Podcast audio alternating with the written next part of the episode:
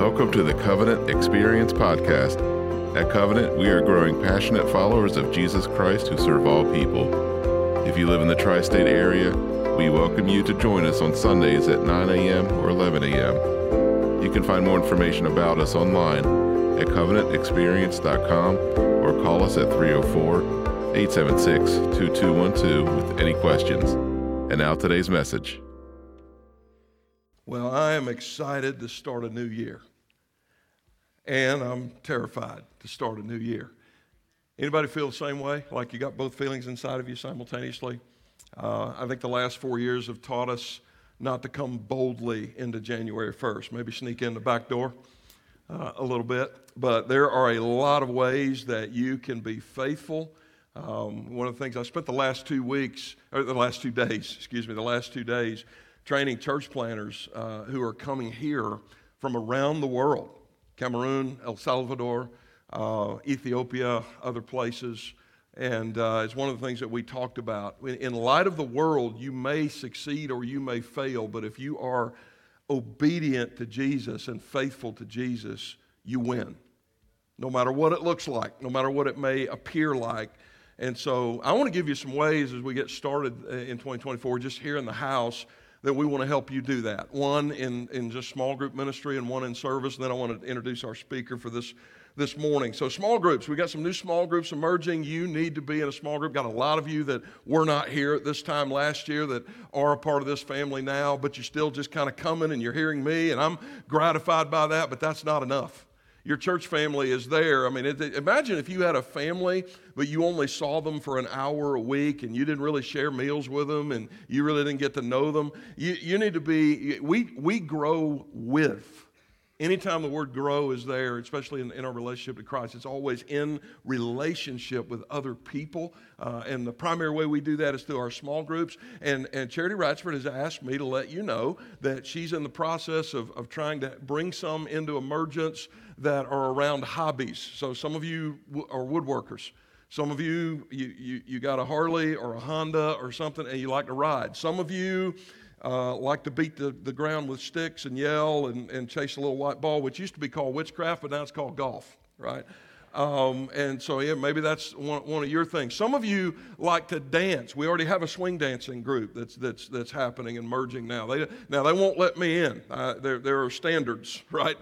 but, but I guarantee you, all of you are above me, and you don't have the, the two left feet, two left hands, and a left sided head that I have. And so, uh, if you want to learn how to do that with your significant other, or you just want to come in and, and, and, and learn, uh, that, that opportunity is there. But Charity, she'll be uh, she'll have a lanyard out here in the foyer after the service at the new here table. If you'd like to be involved in something like that, or if you go, you know what, I've got, I want other people with a common interest. You, are going to talk about the Lord together. You're going to pray together. All those elements will be there, but it'll, it'll center kind of around just sort of those common interests that we that we do together when we're not working. The things that, that bring us uh, gratification. So I hope that, that you'll be a part of that uh, if you're not already a part of a small group. The second thing is this week is Covenant Shift in cooperation with Jefferson County Community Ministries to host the cold weather shelter. So our neighbors here in Jefferson County in the larger panhandle area who do not have a roof over their heads, how many of you have looked at the weather forecast this coming week?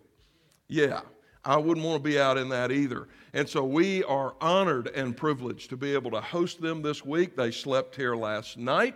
Uh, upstairs, and we've got folks, uh, teams of folks that are, I think they're fixing breakfast for them every morning, uh, and JCCM staff are here. But we actually need some more help with that. Sometimes it may just be coming in for an hour or two in the evening and just spending some time with these folks and getting to know them or helping the breakfast crew, and then, of course, coming and, and, and spending a night in the church. Uh, and so, if you would like to do that, Ellen McComb will be out right there next to Charity in between services wearing a lanyard, uh, and she would, uh, she would love to hear from you. So, just a couple of ways that you can jump right in and get involved here at Covenant as we begin 2024 together.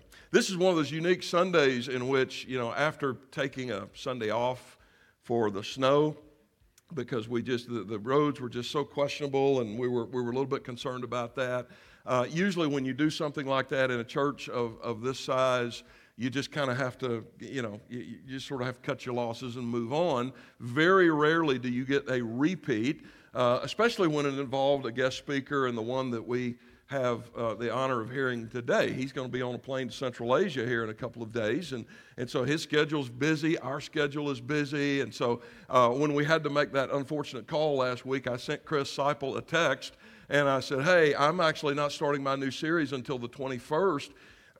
Can, would you like us to bump this? Can you do it? Because I think we can actually make this work. And he had to check with some of uh, his responsibilities, but uh, I'm delighted to tell you that, that Chris Seiple is here today. Many of you have heard him before. He's a friend of Covenant, he's been my friend for a number of years.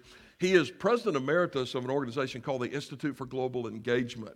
Uh, it's an organization that works to build environments around the world that promote religious freedom, among other things. Now, there's a couple of ways you can do religious freedom. We talked about this at dinner last night. You can, you can advocate for it, and, and we should, which is from the outside speak to other places around the world that, that don't have religious freedom. But the real way to bring it about is to do the kind of work that Chris has done for decades, and that is to, to go into those areas and walk alongside those peoples and those governments and those cultures and, and help them to, to understand this. Uh, he has an interest in that because he understands the unique role, probably in a way that our own government doesn't, that religious conviction plays in the world and, and in world relations, and the, the importance of that for, for bringing peace to a, a world that I think we all know is, is, is really kind of on the edge right now. Uh, and as a former Marine, he understands that. Uh, he served at the State Department. He's now on the Templeton Religion Trust. Uh, he also, I might happen to mention this, uh, is, is a professor of comparative religion at the University of Washington. So some of you may want to console him in light of last week's loss to Michigan. Um, but here's, here's why I wanted to start the year with Chris, because I, I tell you guys all the time, you'll, you'll hear it, some of you in our new members class today and Discover, you're going to hear me share my heart, and you'll hear me say this again we don't just need pastors, we need the whole church if we're going to accomplish the Great Commission.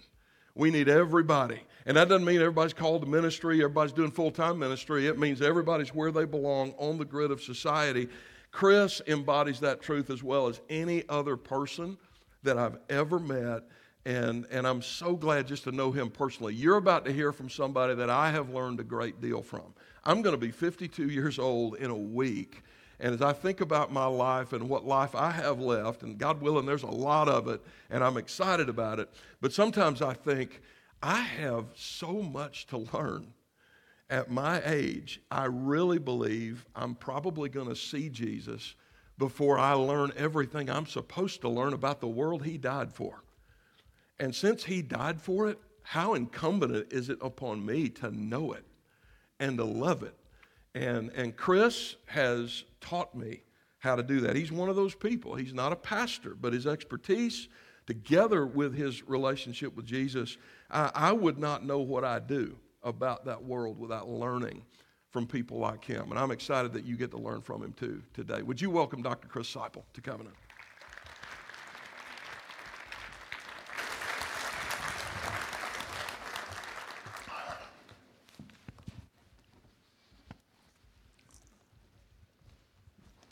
Good morning, Covenant. it's nice to be understood. Uh, thank you, Joel, for that introduction. That is a nice summary of who I am and what I do. I appreciate that very much. And I appreciate the chance to be out to dinner, as you referenced, with your wife Amy last night. Uh, I know you guys know this, but I hope you really appreciate it. You have a very special couple in Joel and Amy.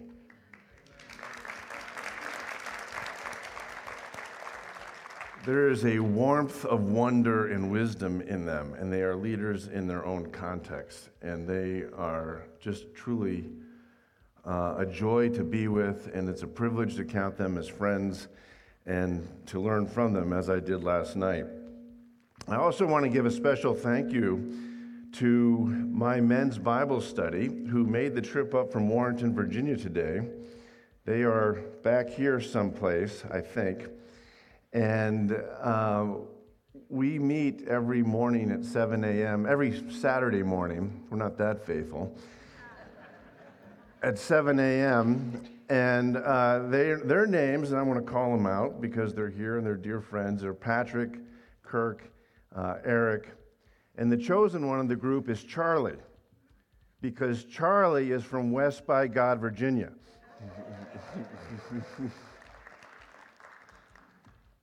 we do have this meeting at 7 a.m. on Saturday so they can play golf afterwards. And if you wouldn't mind helping them out after the service, they're looking for a place to play golf after the service today. They're not as smart as they look, but work with them. Love them anyway. That is what we're called to do. And thank you for having me back. You know who I am, and you still invited me back. That's grace right there. Now, it's, it's difficult for a type A, this guy, to be sensitive to, let alone hear the word of the Lord. Very difficult. But when Joel called me and said, Hey, would you come back? I had this very distinct feeling. I'm not saying it was the word of the Lord. I'm just saying this was my feeling. I hope it was the word of the Lord. Two words came to mind covenant and Antietam. What am I supposed to do with that? I've been asking myself that question a lot. I think I've answered part of it, so that's what we're going to talk about today. But the fundamental issue and the fundamental question that I want us to wrestle with today as we think about covenant, your name, and Antietam, your neighborhood, and what it means to have a covenant in a church, in a community, in a country, what does it mean to be a covenantal people? What does it mean to keep the covenant? That's what we're going to talk about today. So, my plan here is to think about what is a covenant? How does it differentiate with a contract? How does God use it? And then illustrate this in the real world. How do these ideas walk the ground in the cold light of day? I am a former uh, Marine infantry officer, so I like to ask those questions. If it ain't real and doesn't work, then I don't want any part of it. But we're going to look at two case studies. One is from the Old Testament Micah and Hezekiah in the time of Judah, a uh, hundred years before Babylon wipes them out and deports them. The second case is going to be with our own history the Civil War, Frederick Douglass, and Abraham Lincoln. And along the way, I want you to think about a few things. One, what's the difference between faith and religion?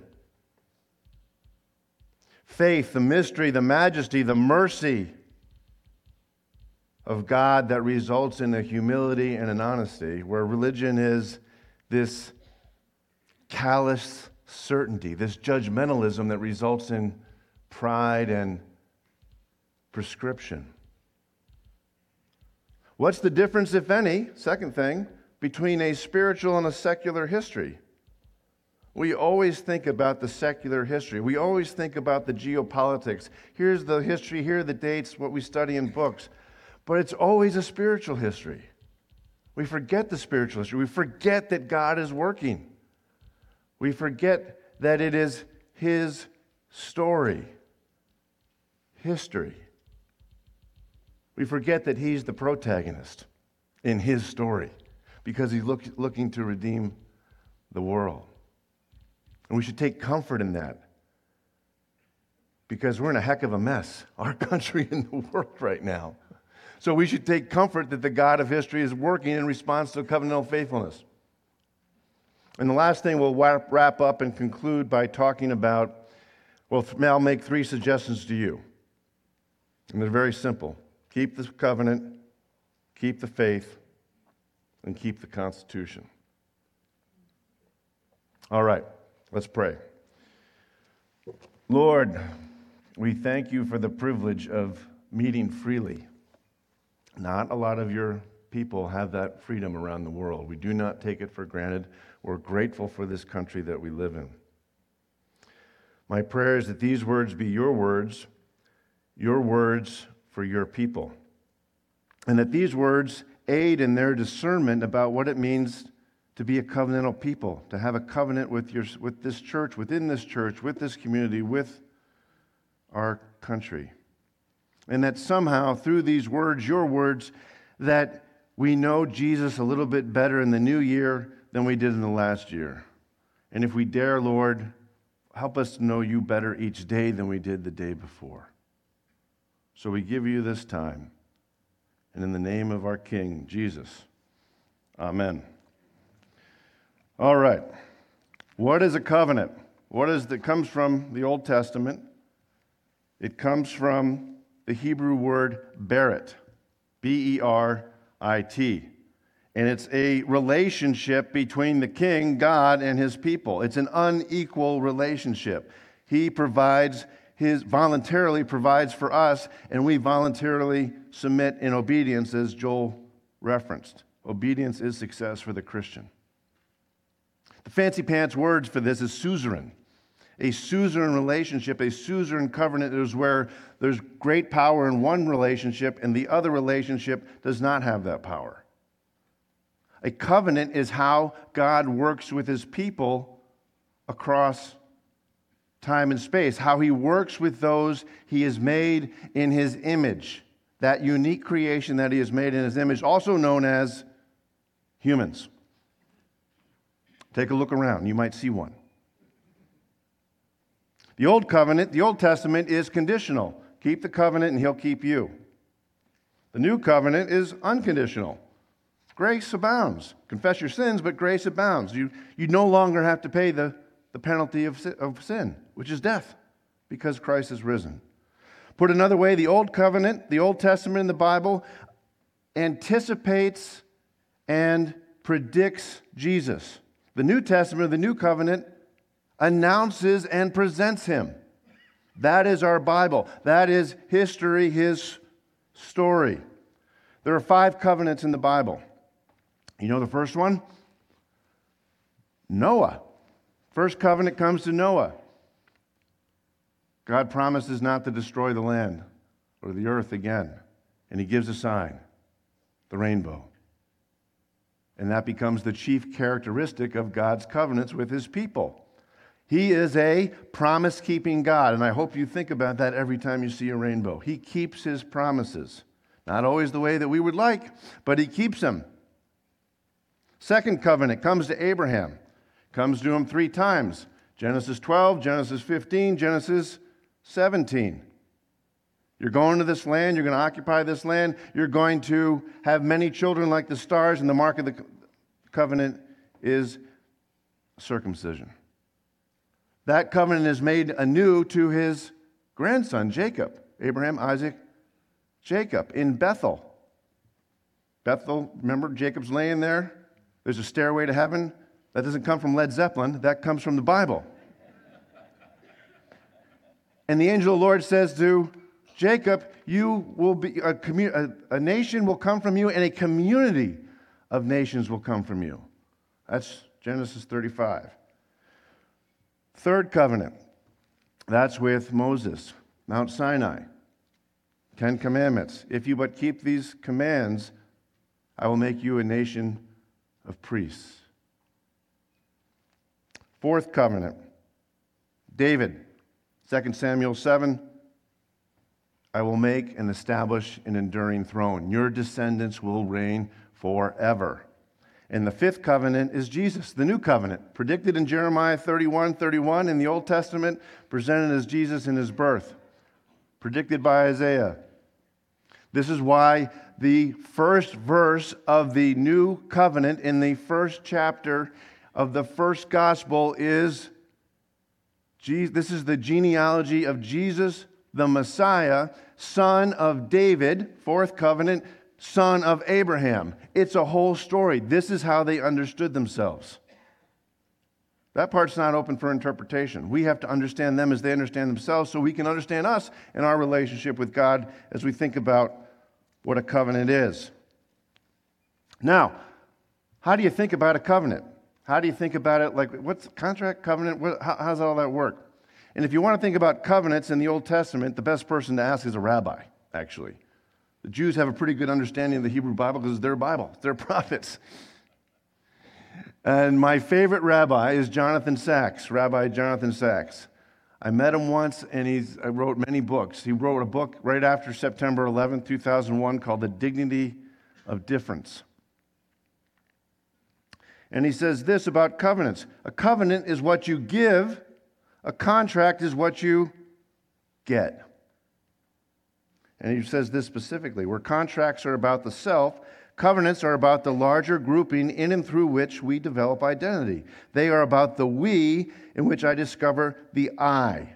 Covenantal relationships are sustained by trust, not of interest or advantage, but of belonging. Think about love your neighbor as yourself, right? You love God because you, therefore, you love your neighbor. I find my own identity in the context of God and His story, and in the context of my neighbor He commands me to love. That's the cross, vertical and horizontal. Put differently, the more I love those made in His image, the more I become in His likeness. Day by day. A little bit more today than yesterday. That is so hard to keep. And none of us do it. But we try. We got to try. Sacks, Jonathan Sacks, stresses this about the covenants. He says there's got to be an ongoing conversation because covenants need to be expressed in broad terms, whose precise meanings are the subject of ongoing debate and a reference point for policies and practices. What he means is it's got to be worked out in that particular location, that context. There can't be cookie cutter approaches to the application of a, covenant. A covenant requires faith, a contract does not. A covenant is about the fellowship of faith, a contract is about religion and rules. There's only black and white, and it's a cookie cutter application each and every time. So, what's faith? The best definition we have, the only definition really, is Hebrews 11 1. Now, faith is the certainty of things hoped for, a proof of things not seen. We've all heard that. But what does it mean? What does it look like?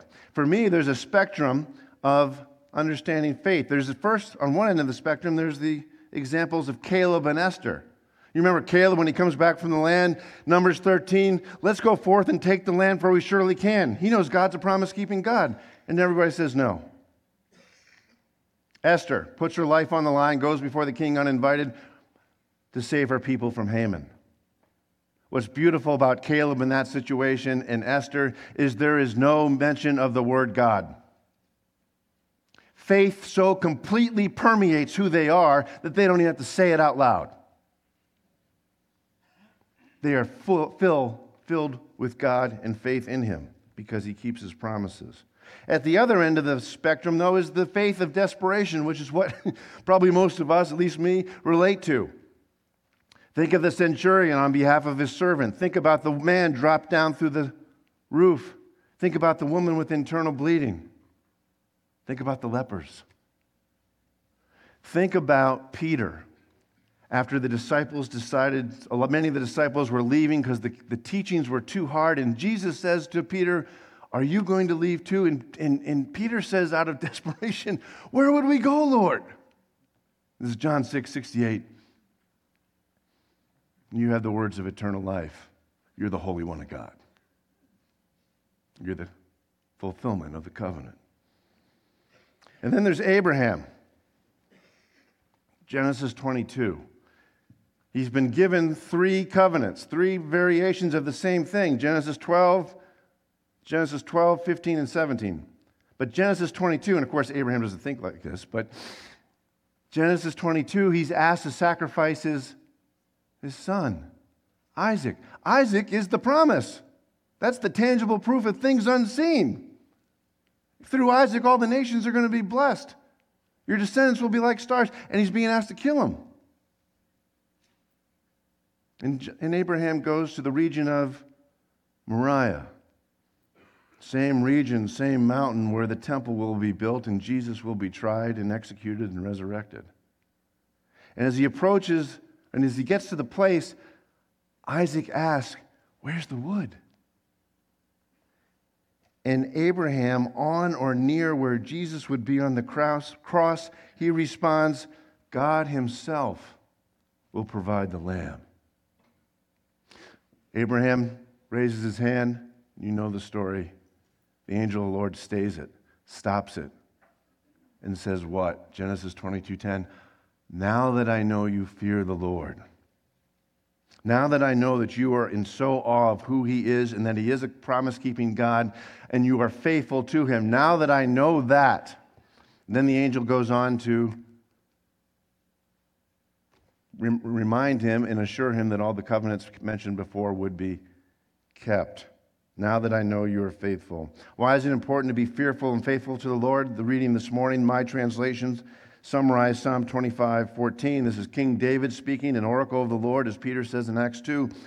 The Lord confides in those who fear him, he shares his covenant with them. We keep the covenant of belonging and giving through Christ by being faithful. All right, well, that's great. What does it mean in the cold light of day? What does it mean in application? Let's look at these two examples with a loose analogy between Micah and Hezekiah in his time and Frederick Douglass and Abraham in their time. Here's the secular history. 3,000 years ago, this guy named David declares himself king, secular now, and he unites the tribes, the Hebrew tribes, into a state because what states need to be consolidated because they got to defend themselves, right? That's the anthropological secular reasoning. He has a son, Solomon. He's a pretty good guy, but at the end, when he dies in 931 BC, 931 years before the birth of Christ, the 12 tribes go back to being tribes and they split up. There's 10 tribes in the north, there's two tribes in the south. One's called Israel, one's called Judah. Jerusalem is in Judah. Then it starts to get tricky because they're really not keeping the covenant. This would be a great Netflix series, by the way. king Ahaz is king of, the, of Judah. And he's approached by the king of Syria, Damascus, and the king of Israel, and they say, Hey, we realize that we're trapped between the Egyptians to the south, a long-time empire, and these, new, these newcomers who are pretty fierce, the Assyrians, and they keep trying to close us in. Assyria is in the north of Iraq. Why don't you work with us? And Ahaz says, Nah, I think I'm going to go with the Assyrians. I'm going to go against my fellow Jews. And the Assyrians come down and they wipe out Israel, 722, 721 BC. Gone forever from the, from the map of history until 1948. Then they deport the Jews back to Nineveh, modern day Mosul in northern Iraq, the capital of Assyria. Assyrians say, hey, this is pretty easy. They make another run at Jerusalem in uh, 20 years later.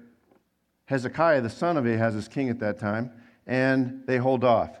But the Jews keep not repenting, they keep violating the covenant, and 80 years later, the Babylonians kill the Assyrians, and they take Judah and they deport the Jews from Jerusalem and Judah back to Babylon, southern Iraq.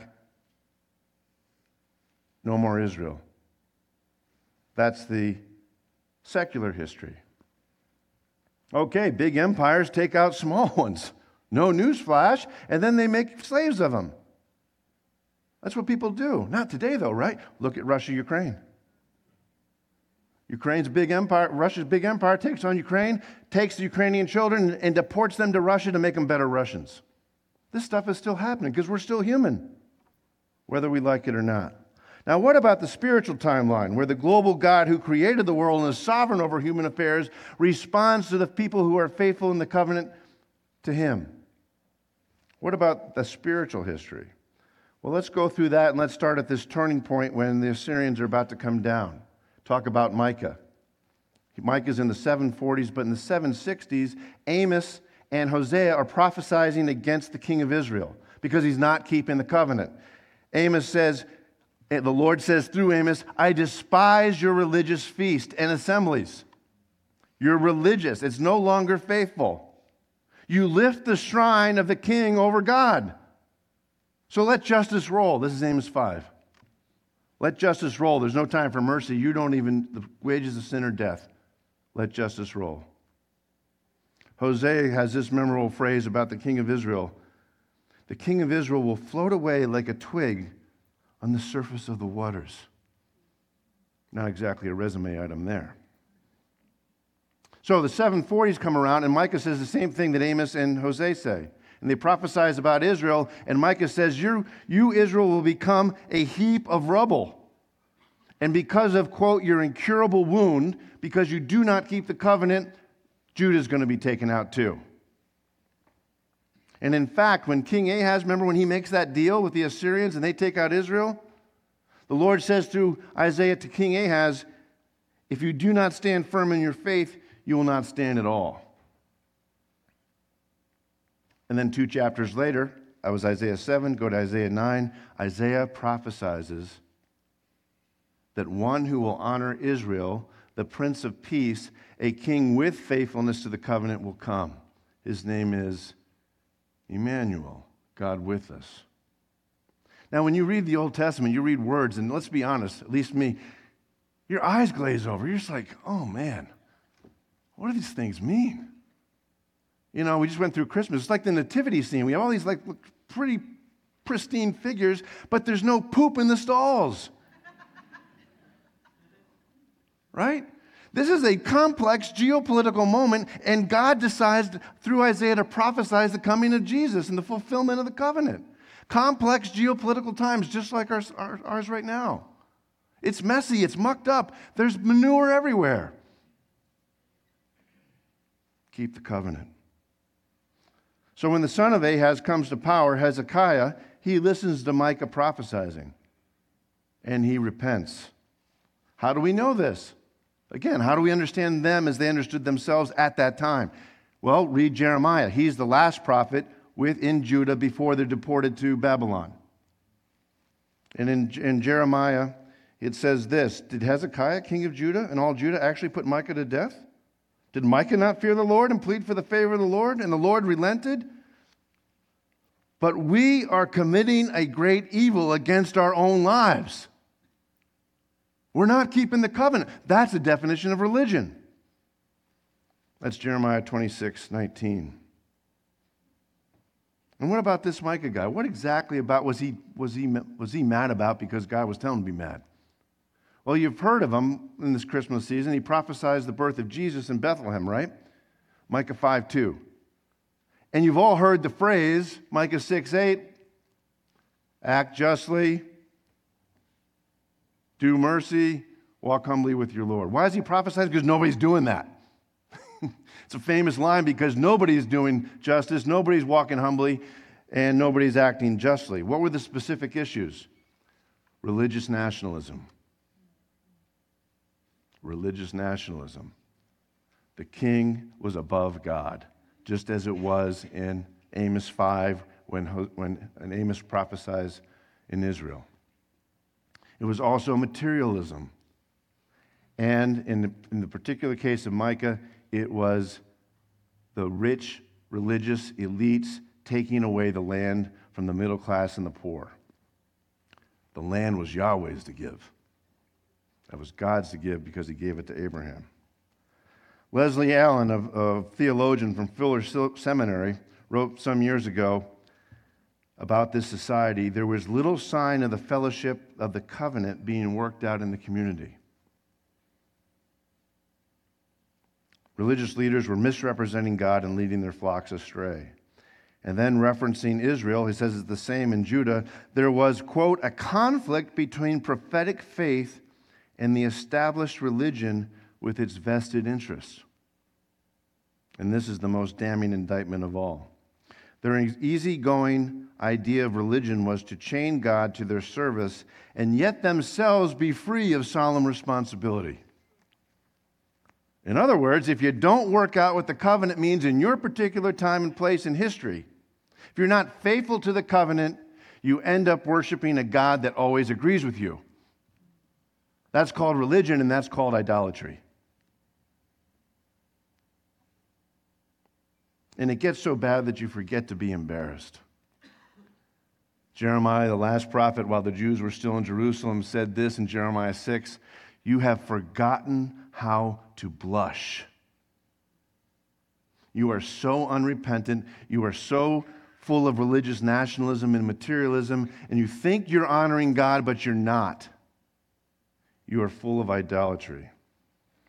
Nonetheless, Hezekiah does repent, and that's the good news. And Micah ends this way But as for me, I will be on the watch. And this is a good reminder for us. I will be on the watch for the Lord. I will wait for the God of my salvation. My God will hear me.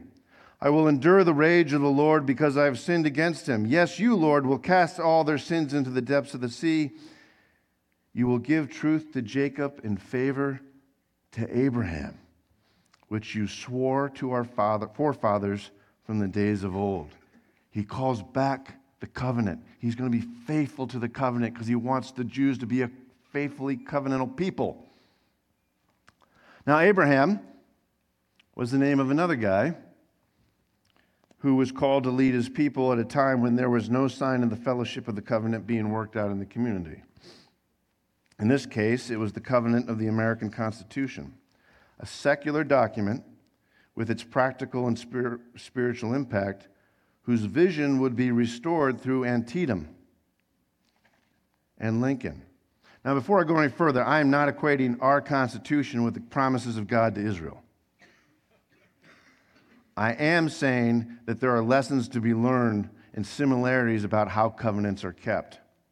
And I am also saying that the God of history works through secular documents and people who do not follow him. Isaiah 45 Cyrus, though you do not know me, I will use you for my purpose. Pretty simple. All right, so what's the secular history of the Constitution? Then we'll do the spiritual history of the Constitution, okay? 17 September, September 17th, 1789, the Constitution is signed. It does not mention slavery. For some, it's a pro slavery document, for some, it's an anti slavery document. The South saw it as a pro slavery document, which, of course, is why they signed the document. They could continue on, there was nothing against it. And as our country expands and goes further, we begin to figure out the rules in this gray area. What, what does this mean, the covenant of our country, this we the people for a more perfect union? The South was very clear. We're, it's going to be equal as we go. Compromise of 1820. Missouri can come in as a slave state, Maine's free. Compromise of 1850, after we beat Mexico in a war, what do we do with those lands? We've got to divide them up equally. But then Lincoln comes along, who is on his own spiritual journey. And he just knows that he's supposed to be against slavery, and that's how he was understood in the South. Christmas Eve, 1860, South Carolina succeeds because they understand what Lincoln represents a threat to them. The South fights the wrong war. They look for decisive battles despite not having numerical superiority.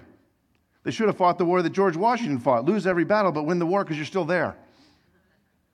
They fight the wrong war, which gives time to the Union to figure it out. And then use your numer- numerical, superiority in a war, numerical superiority in a war of attrition. Just wear them down wear them down. And that's what happens. That's the Battle of Antietam. Lincoln issues the Emancipation uh, on 18, 1 January 1863. And on June 20th, 1863, West Virginia comes into the Union, the only state to succeed from the South. West Virginia, in its own way, is a new covenant. 13th Amendment comes about January 31st, 1865, the ab- abolition of slavery. And then um, Lincoln gives his inaugural march. April, the war ends. April, Lincoln's assassinated. Okay, big deal. People don't like each other, they kill each other. This has been going on for a long time. There's civil wars, North South, North South Korea, North South Vietnam. It doesn't matter. What's the big deal? We're just being humans. What's the spiritual history? September 17th, 1789. After signing the document, Benjamin Franklin is asked Is it a republic or a monarchy? A republic if you can keep it. The Constitution is a covenant if you can keep it. And it would be hard to keep because the sin of slavery, sin, sin, sin, the sin of slavery was baked into the secular document.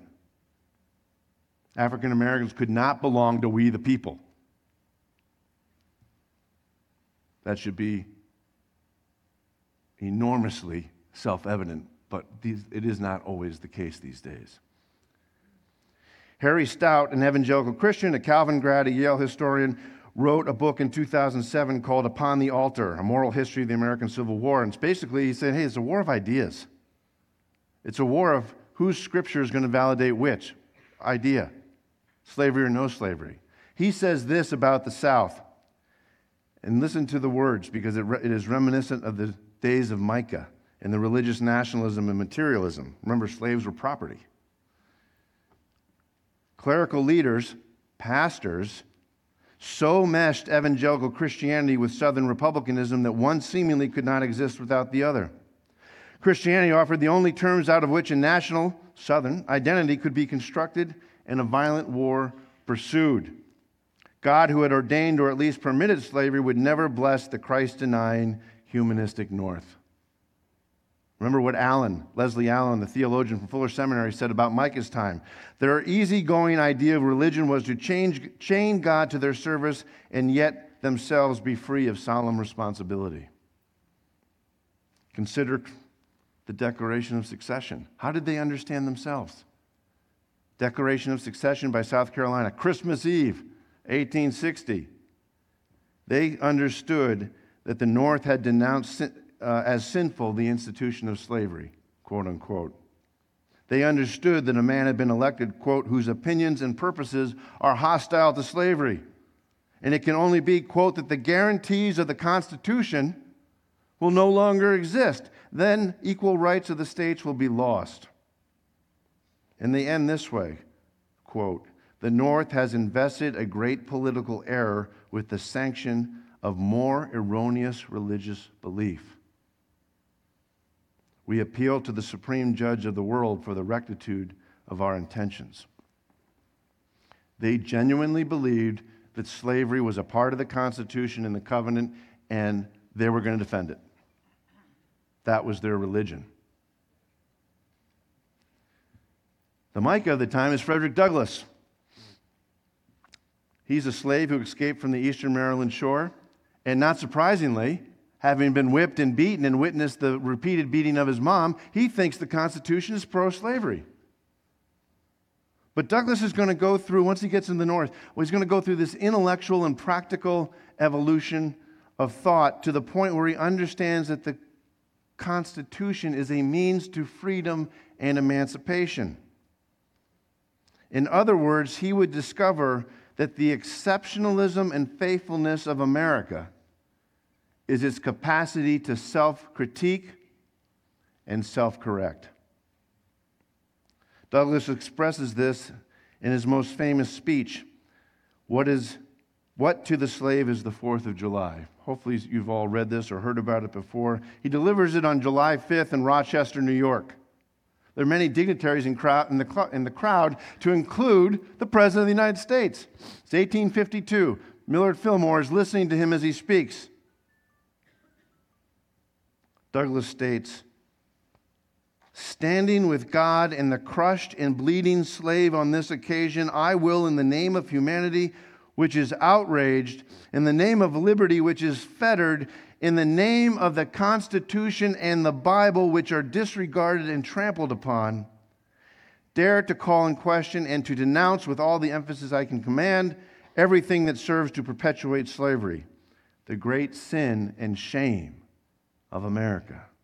He calls out the religious leaders. He quotes Matthew 23, where Jesus says, Hey, you have your religion, you keep your tithe, but you've forgotten the bigger picture mercy, judgment, justice, faithfulness.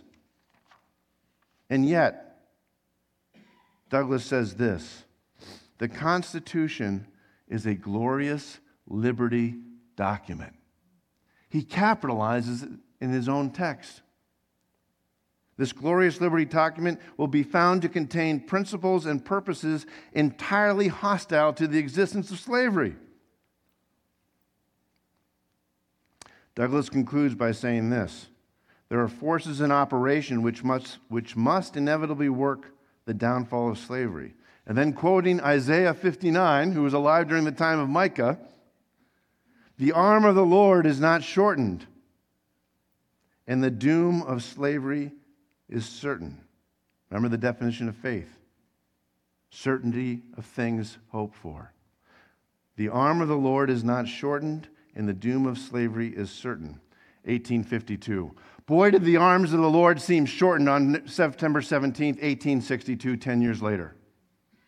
The 73rd anniversary of the signing of the Constitution. That was the day, five minutes from here, when Antietam was fought. The bloodiest battle of the Civil War. Bruce Catton, the grandfather of modern day Civil War historians, describes the battlefield this way. Antietam had the fearful distinction of killing and wounding more Americans in one day than any other fight in the war. If there was any essential difference in the fighting qualities of Northern and Southern soldiers, Antietam fails to show it. It was a headlong combat, unrelieved by any tactical brilliance. A slugging match in the cornfields and the woodlots and on the open slopes of the low hills that came up from the Brown Creek. Neither commanding general did what he wanted to do. Actually, once the fighting got firm and, refu- and refused to call retreat, and in the end, it was about as close to a draw as so large a battle could be. Catton's fearful distinction here is that 22,720 Americans, North and South, were killed, wounded, or missing in action. The most that have ever died in one day or wounded in one day. That's your neighborhood. But Antietam is famous for two more things that I hope you know, and I want to reinforce with you today. Antietam was photographed. The first time photography was used in the Civil War, the first time the grim and gruesome nature of American sons and brothers and husbands lying dead together on the ground. Mathew Brady and his team take these pictures and they do an exhibit in New York City one month later. And the New York Times on October 20th writes this long reflection about it. I'm not going to read the whole thing to you, but you should read it. It's good. But for our purposes, they reflect on this, this graphic demonstration of the consequence of sin. And they say this the sin that was baked into our Constitution. Here lie men who have not hesitated to seal and lamp their convictions with their blood. Men who have flung themselves into the great gulf of the unknown to teach the world that there are truths dearer than life, wrongs and shames more to be dreaded than death. Antietam was the bloodiest day of the Civil War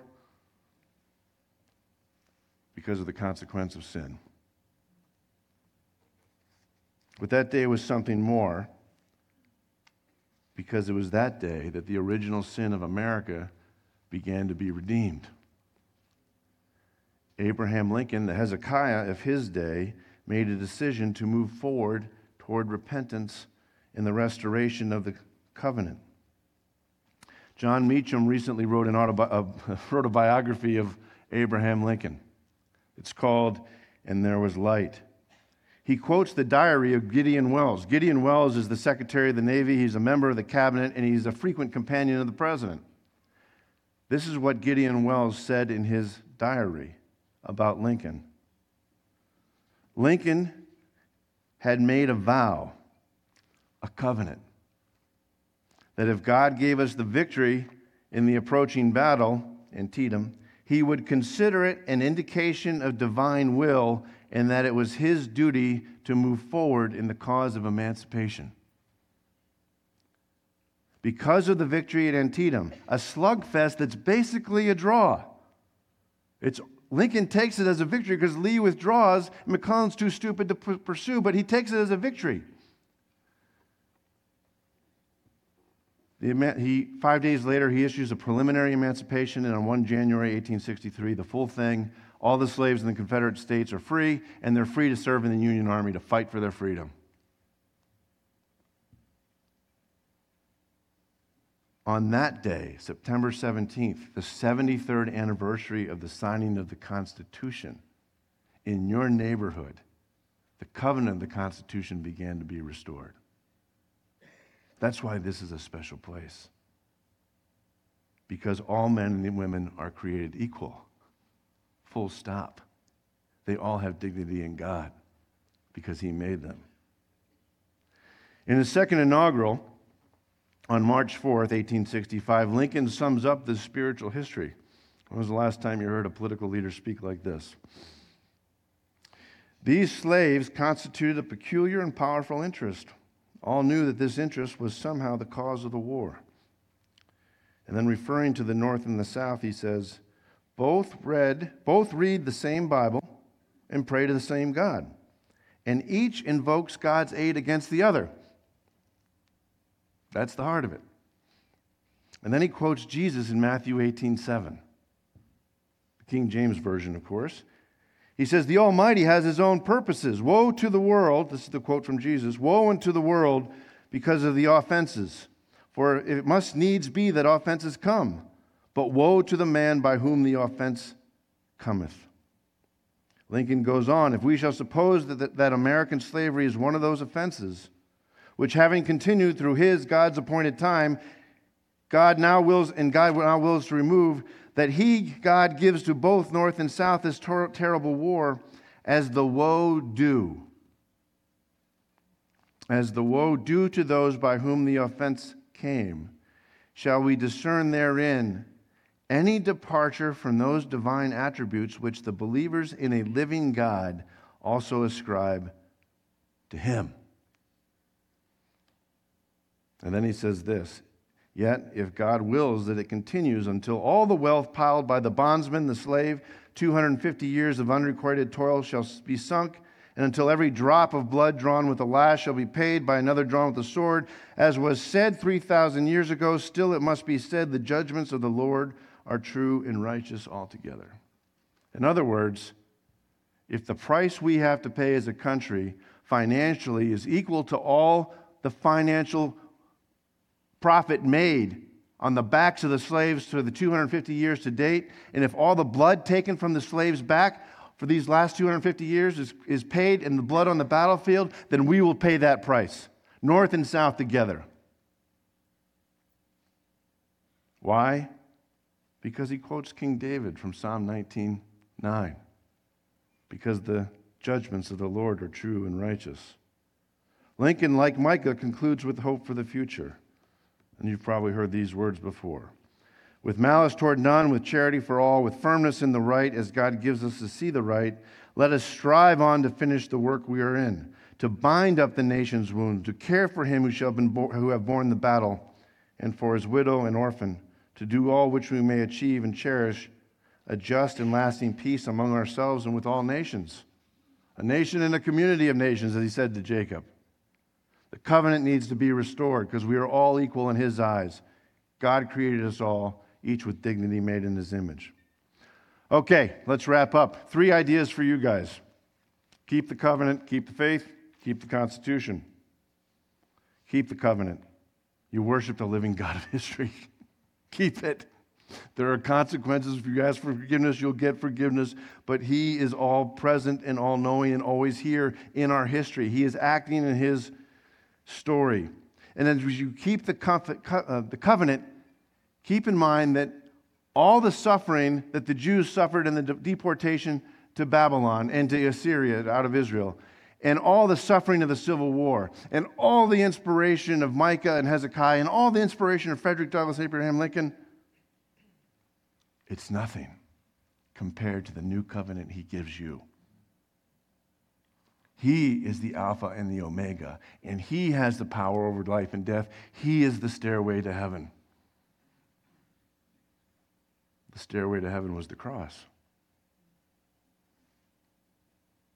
So keep the covenant and never let it be said of this church there was little sign of the fellowship of the covenant being worked out in the community. Let there always be signs of this church working out what it means to be the fellowship of the covenant in the community. Second, keep the faith. Why do you keep the faith? Because keeping the covenant is really hard. Revelation tells us this Satan will make war on those who keep the commandments of God and hold to the testimony of Jesus. If you keep the covenant, Satan's coming for you. That's actually a metric of a success. All the more reason to be together as a covenant, as we. Revelation is replete with the, with the reminder faithfully endure, patiently endure. Remember the acts of the Holy Spirit through the, through the apostles, the fifth book of the New Testament. The church never ran from a situation, but they always responded faithfully. Everything was an opportunity to demonstrate the love of Jesus. Remember, it's not our job to win. Victory and vengeance lie with the Lord. Proverbs 21 31, prepare the horse for battle, but victory rests with the Lord. Vengeance is mine, Paul writes in Romans 12, citing the Lord from Deuteronomy 35. And why should we be patient? Because he's patient with us. The new covenant's given during the Last Supper, but just before that, Jesus says this in Luke 22 How I've longed to be with you. Really? Every single person around that table is going to betray him within 24 hours. Peter, being Peter, is going to do it three times. You want to be with them? You want to be with us? Be patient. Lastly, keep the, keep the covenant of the Constitution. As Christians, be faithfully, and do so as, as Christians who happen to be Americans, not Americans who happen to be Christians. As Christians, faithfully be prophetic regarding our religious leaders in our country. As Americans, faithfully live out the duties of citizenship and that essence of our exceptionalism, the capacity to self critique and self correct, as Frederick Douglass lived out. It starts here, in this church, in this community, the home of Antietam. Trust that He will provide as He provided for Abraham on Mount Moriah, and be fearful and faithful because the Lord confides in those who fear him. He makes his covenant known to them. Thank you.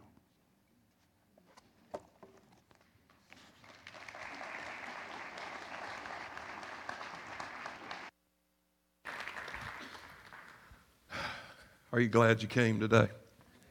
Amen. My biggest takeaway is this our faith is based on covenants, so don't treat it like a contract. Did you hear that? So here's the big personal takeaway as, as our, our leaders come to lead us in one final song and we prepare to respond in our own hearts to what God has been saying to each one of us. How do you plan on using the name of Jesus in 2024? That's more important than who you vote for. How are you going to leverage and use the name of Jesus? Like a covenant or like a contract?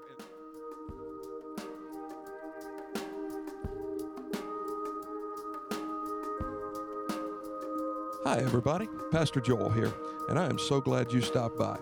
I pray this podcast helps you in your walk with God. And if you're listening with questions about faith of any sort, God is not afraid of those questions, and neither are we. Join us any Sunday morning at 9 o'clock or 11 o'clock in the morning. If you're new to our area and looking for a church home, I hope we'll see you soon and have the opportunity to welcome you properly and personally through our doors.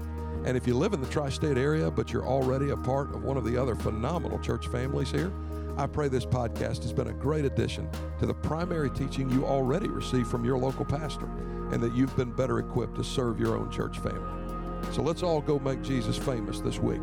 Share his love every chance you get until we meet again, and God bless you.